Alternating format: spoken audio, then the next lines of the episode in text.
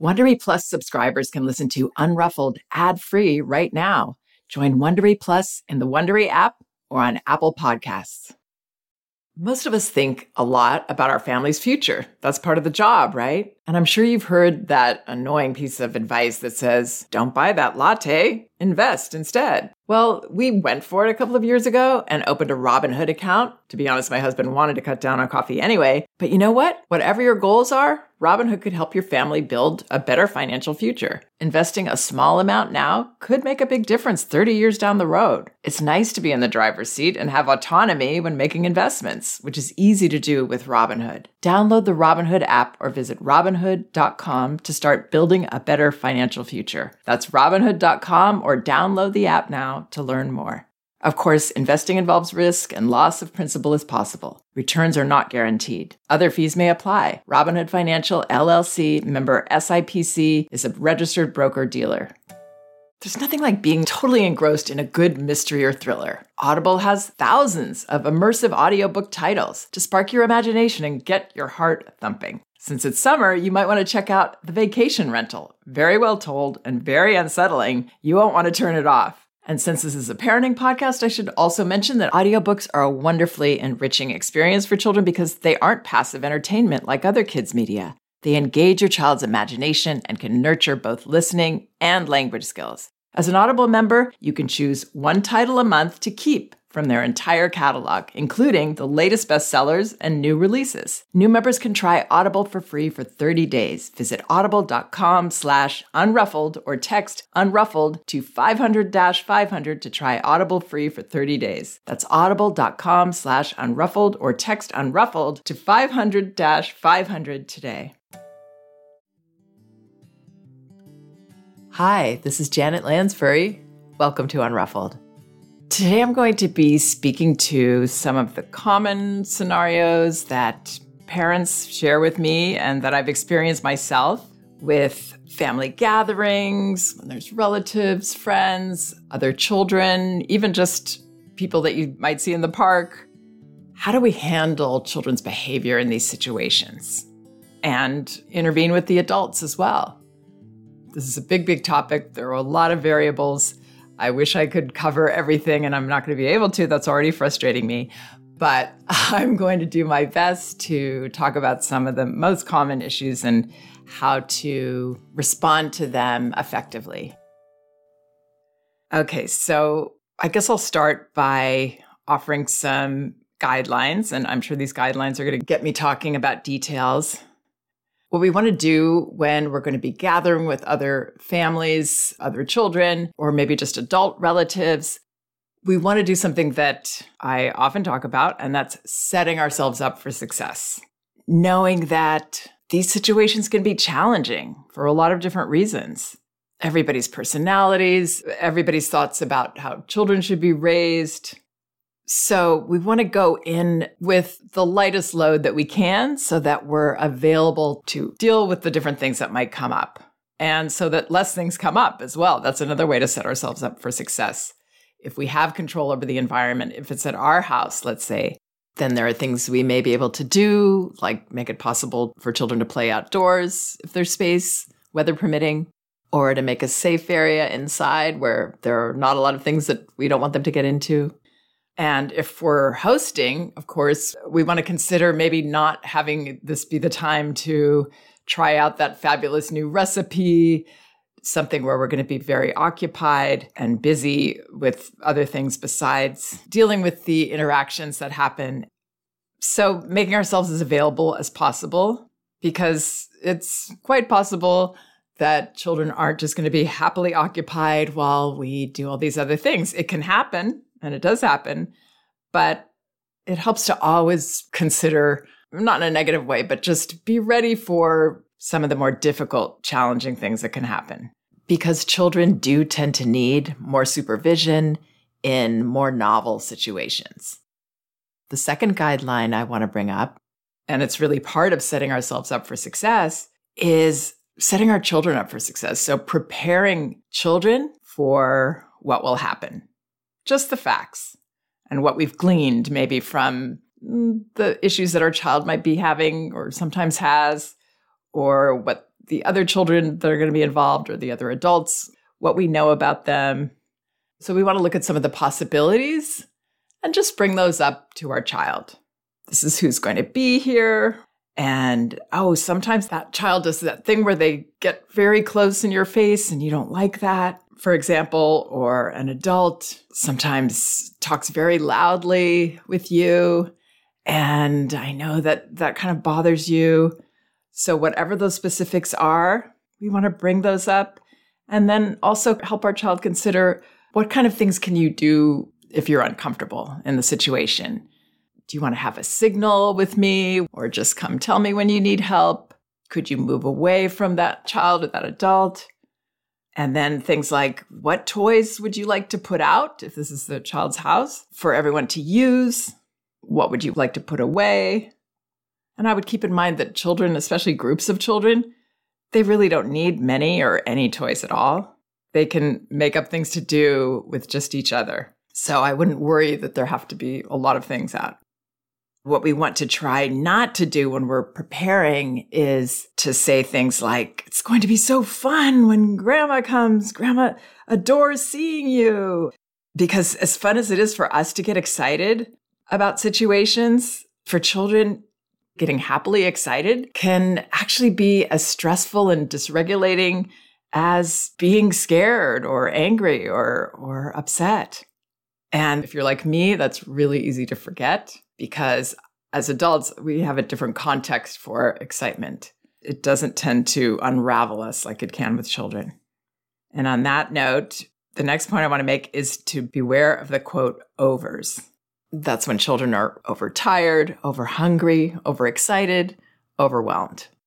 So we want to expect and understand that excitement can be stressful for children. They can get easily dysregulated, even with the most positive experiences. And that's something that we often miss considering. A parent wrote to me recently about how puzzled and discouraged and dismayed she was because she took her children to their favorite parkour trampoline place and they were really whiny and unpleasant, and she couldn't believe it. She felt like she'd done them this great favor.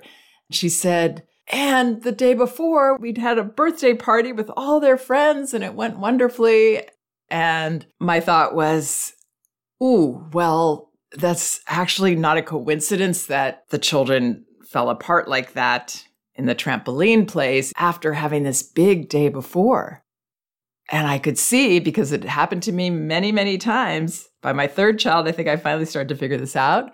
But we think, wow, we've done this and that and the other. And we don't realize how exhausted and overdone children can get and how it's then actually impossible for them to enjoy themselves, even in the best circumstances.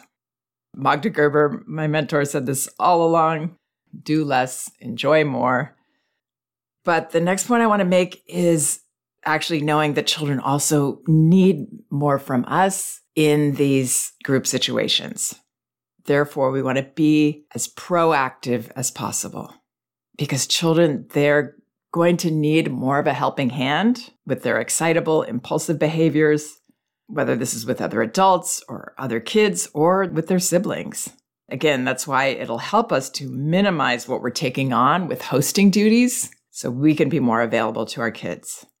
And if this is a newer mix of people, or if our child has been showing maybe a higher need for intervention lately, they're having a little problem with their impulses, their behavior is a little off track, I would err on the side of over rather than under intervening. And by over intervening, I don't mean coming in with this big energy and overdoing it, but being as on top of it as possible being early in the intervention and maybe intervening in areas where you wouldn't otherwise.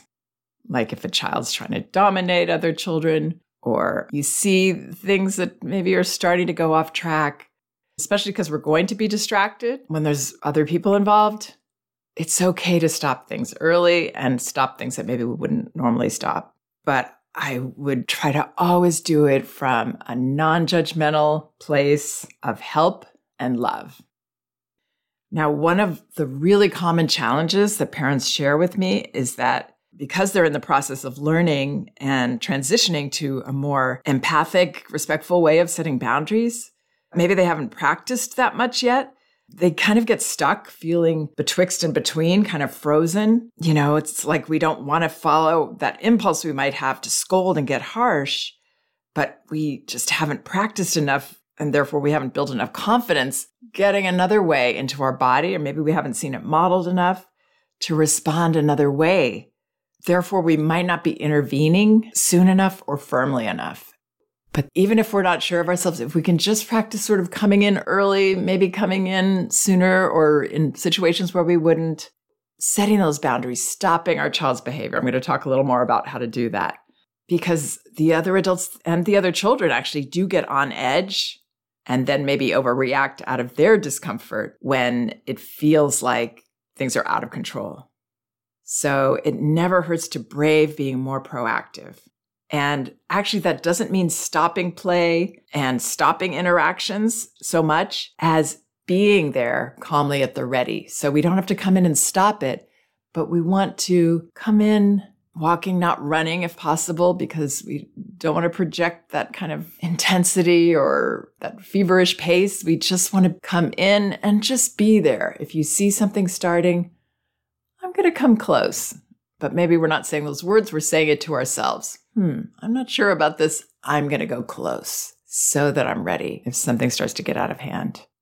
That's not the same as hovering because we want to do it from a place of what I have called buddy guarding, which is I'm just here, got your back, just going to make sure everything's cool here. And that actually brings comfort to children. So hovering where we're nervous does the opposite for the adults and the children around us, but coming in confidently ready, that projects a sense of calm for everybody. They don't have to worry because we're there. They're safe. Their kids are safe. The next point I want to make this is the fifth point. We want to teach, not preach. And we want to teach in the best possible way, which is modeling with a capital M rather than trying to directly tell someone what's the best way of parenting or what they should do, or unless somebody directly asks. And even then, if they're a parent themselves, we might want to be careful about how we frame it but mostly we're just going to teach by modeling in these situations. So we're going to show instead of tell, being ready, being the bodyguard, do our best to be there, but not rush in. And then if something's happening, we're just going to go close as we're stopping our child or the other child from doing something that we don't want. This works so much better than trying to direct children from across a room for some reason, when we are telling a child from across the room, oh, don't do that, stop, it often seems to actually ignite the behavior. And then, of course, we tend to get more frustrated when we've asked a child to do something and they don't do it. I think one of the reasons is that when children are showing that their behavior is off track in different ways, misbehaving, for lack of a better word, they often know that they're doing something they're not supposed to do but it's impulsive behavior. So when we correct them verbally, don't do that. It's basically telling them something that they already know and that they're kind of stuck doing. It's like we're telling them to put reason into the situation and they're not in a reasonable place in that moment. So much of intervening with children is about our how rather than our what it's not what we say or even what we do as much as our confident tone and our genuinely trusting attitude, trusting the children that they're not going to go too far out of bounds and that we can't stop them, and trusting ourselves that no, we're not going to be perfect and things are going to happen, but we're going to contain most of it. We can, we can do that. We're not going to get situations that we can't find a way to handle. We are the adults in the room. One bit of imagery I've used is trying to unplug that reactive thing inside that many of us have, where we just react to everything like it's an emergency. There are very few actual emergencies, and there are a lot of situations that by us trying to stay a little calmer, we can diffuse. So I'll be able to give a few more details about that in a bit because I also have a note from a parent with a specific question. But for now, I want to talk a little about how to intervene, interpret, and acknowledge feelings. So, this is where we want to be using our energy. We don't want to be wasting our energy by attempting to solve the struggles that children have. I mean, maybe some of you have experienced, I have, where we've tried or we've observed another parent trying, okay, here's another toy then that I can give you because this child has that toy and now all the children want that toy instead, etc. We really need new phones. T-Mobile will cover the cost of four amazing new iPhone 15s, and each line is only $25 a month. New iPhone 15s? Only at T-Mobile get four iPhone 15s on us and four lines for 25 bucks per line per month with eligible trade-in when you switch. Minimum of four lines for $25 per line per month with auto pay discount using debit or bank account. $5 more per line without auto pay, plus taxes and fees. Phone fee at 24 monthly bill credits for all well qualified customers. Contact us before canceling account to continue bill credits or credit stop and balance on required finance agreement due. $35 per line connection charge apply. Ctmobile.com. It's harder to focus than ever these days. Thankfully, C4 has reinvented the energy drink game with C4 Smart Energy the only energy drink clinically proven to provide enhanced mental focus, containing 200 milligram of natural caffeine, a blend of vitamins, and zero sugar. It was formulated to support your well being and help you feel your best, all while enhancing mental focus. From your brain to your body, C4 Smart Energy does it all and tastes amazing. Look for Smart Energy in the beverage aisle at your local Kroger, Albertsons, and Safeway grocery stores. C4 Smart Energy. Stay focused. Children have their own weird, wonderful ways to move on with each other if we can allow for there to be some conflict and messy feelings in the transition. And when there's conflict, again, it's going to be safe conflict because we're there to help them not hurt each other. We would have our hand in between and say, oh, you want that and you want that, and you don't want to play that game, and he wants to touch you that way. And hmm, I can't let you, but you seem really disappointed by that. And while I'm doing all that, I can be very adeptly preventing the action from, from happening.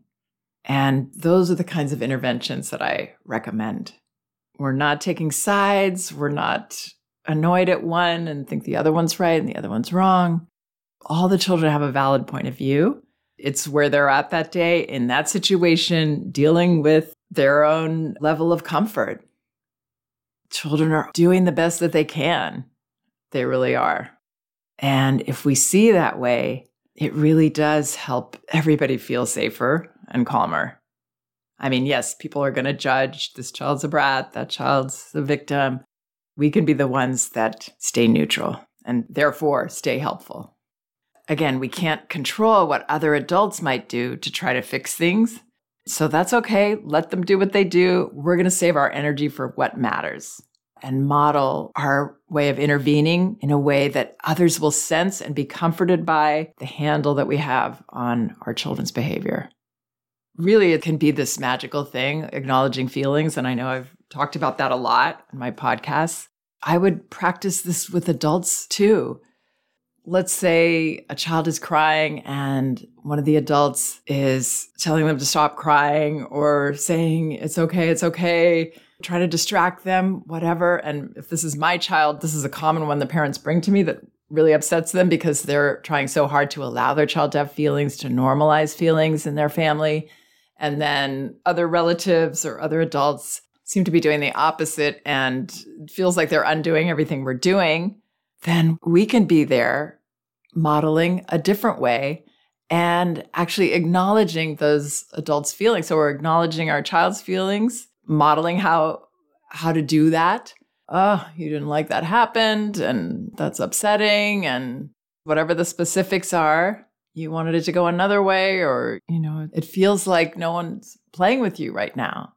And then to that adult that is having a hard time, we can say, yeah, it's really hard to, to hear that crying, isn't it? When we love someone, it's really, really hard. So I'm acknowledging those feelings as well.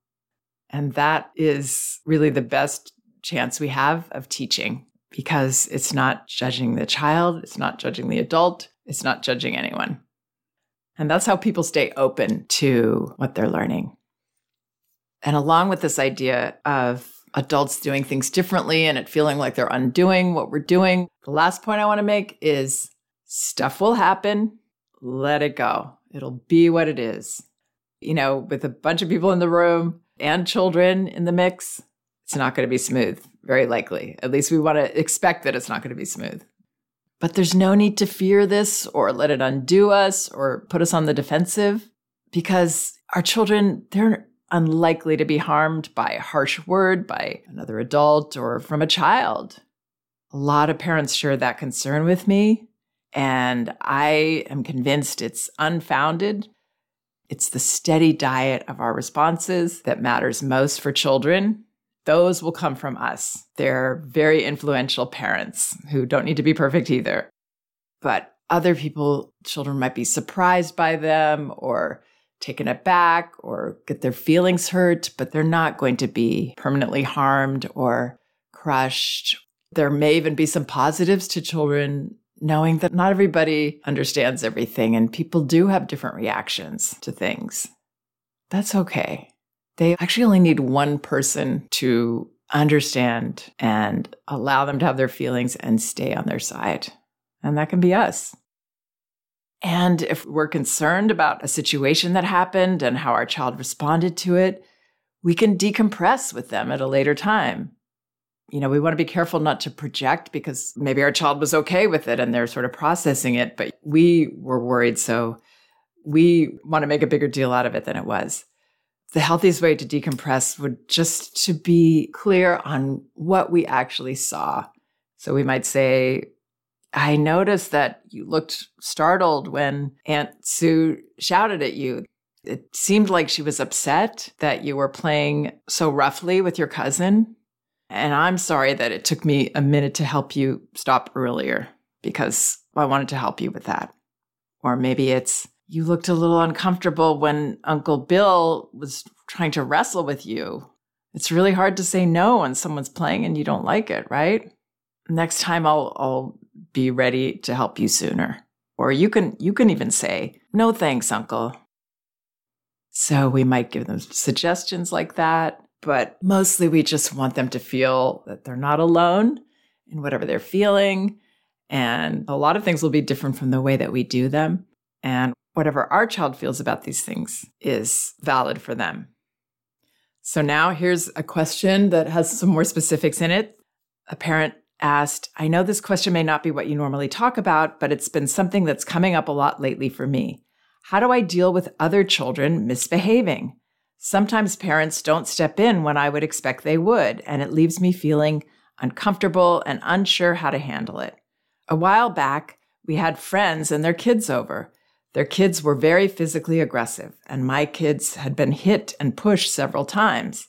The mom would lightly address it, but it kept happening. Then he started being destructive and hitting furniture and other things with a toy.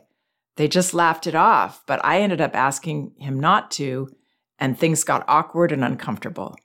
Is there a way to politely handle a situation when the parents don't?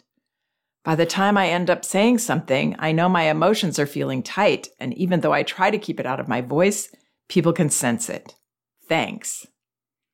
Right, so this is also a question a lot of parents bring to me. And my answer is actually pretty simple do the same thing you would do with your child, with another child. It's not like we're going to get in between those parents and their child, but we can still look out for that child and our child from that neutral, helpful place that can be so calming and healing and diffusing. This parent says, the kids were very physically aggressive and my kids have been hit and pushed several times. So when I see that that's happened once or that it's starting to happen, again, it's the it's the how more than the what. It doesn't really matter that much what I'm saying here. It's how I'm coming in and how I'm coming in is helpful, calming, as confident as I possibly can be. Acknowledging everybody's got feelings, everybody's got a right to them. I see every child from a strong place, but they need help they're doing the best they can in that situation. For some reason, these children that came over are having a hard time on this day, in this situation, with their parents' mood, maybe, uh, or maybe they're trying to get attention from their parents and get some boundaries there. I don't know. But I'm here to give them those things. And at the same time, of course, protect my children, protect my house. And it's not like we have to stop everything before it happens, every single thing. But with this attitude that can be so magical, you'll see that things lose their power. The children are getting what they need, and it almost always eases up. And it is a way also of teaching. Not that the other parents wanted to be taught anything, but it's a demonstration that we can do. So I wouldn't let some other children hit or push my child, whether that's at the playground or in my house or anywhere. So I see that happening. I see that starting. I'm going to come in, you know, quickly, but not running in. And, oh, I've got to stop you. Yeah, I can't let you hit. I'm not going to let you hit. And then, are you okay to the person that got hit? But I'm not going to do a big rescue victim thing. You know, if my child is really upset, you know, you can come hang with me for a bit. I'm going to go do this or come, you know, come sit right here. We'll watch. But that probably wouldn't be called for if I could just be there, stopping it calmly. That child will probably be very surprised that they're getting noticed, but not getting blamed, not getting yelled at they're just noticed. And I got to keep you guys safe. Like, ooh, can't let you push either. We don't want to sit back and let it go on. It just sounds like this parent was afraid to go in. And I, you know, that's understandable, right? Because she thought she was going to come in in a judgmental way and she was probably feeling judgmental about it. So that's really the first thing is this hard challenge with our children, with all children, seeing behavior for what it is. It's a call for help. I'm out of myself. I'm not at my best. Help me, stop me. But don't get mad at me because that makes me feel even more uncomfortable. And I'm already uncomfortable. That's why I'm doing this. So, acknowledging feelings, stopping the behavior. What this parent did, yeah, it sounded like she kind of held it in and like hoped that other parents would do something. And then she said that the child got physically destructive, hitting furniture. Yes. What happens if we let it get out of control is what it sounds like happened to this parent. Yeah, we're going to get upset. She says, My emotions are feeling tight. Of course, because we're human beings and we feel powerless. If we're giving up all our power to those other parents to do something because we're trying to be polite, but the one that gets bothered most by this is us. And then we're not going to be effective you know, most children are kind of used to that from their own parents that the parent is wound up, wound up, maybe not setting the boundaries early enough, not wanting to go in and just stop it, trying to tell a child across the room to stop doing it. And then we're going to blow up, right? Because that's normal for us when we're getting increasingly frustrated and we feel powerless and out of control. So own your power. Go right in there. Be the hero that stops things and isn't afraid of these child getting mad at you. Maybe the parents want to get mad at you, but it's going to be hard for them to because you're not yelling at their child. You're not angry at their child. You're trying to help. You're seeing something there. You're seeing a child who's looking for boundaries, and you can be the one to, to give them that. So, yeah, this parent says, uh, I ended up asking him not to, and things got awkward and uncomfortable. As she said, her emotions were feeling tight by then, and she was trying to be so polite and kind. And the thing is, we can be polite and kind and so loving if we go in and stop things. That child doesn't want to be hurting children and hurting the, the house, but they're finding themselves stuck there. No one's helping them. We can be that person so I hope some of this helps. And once again, you can get both of my books, No Bad Kids, Toddler Discipline Without Shame, and Elevating Childcare, A Guide to Respectful Parenting, on Amazon, in audio on Audible, and wherever ebooks are sold. Thank you so much for listening. We can do this. If you like Unruffled, you can listen ad-free right now by joining Wondery Plus in the Wondery app or on Apple Podcasts. Prime members can listen ad free on Amazon Music. Before you go, tell us about yourself by filling out a short survey at wondery.com/survey.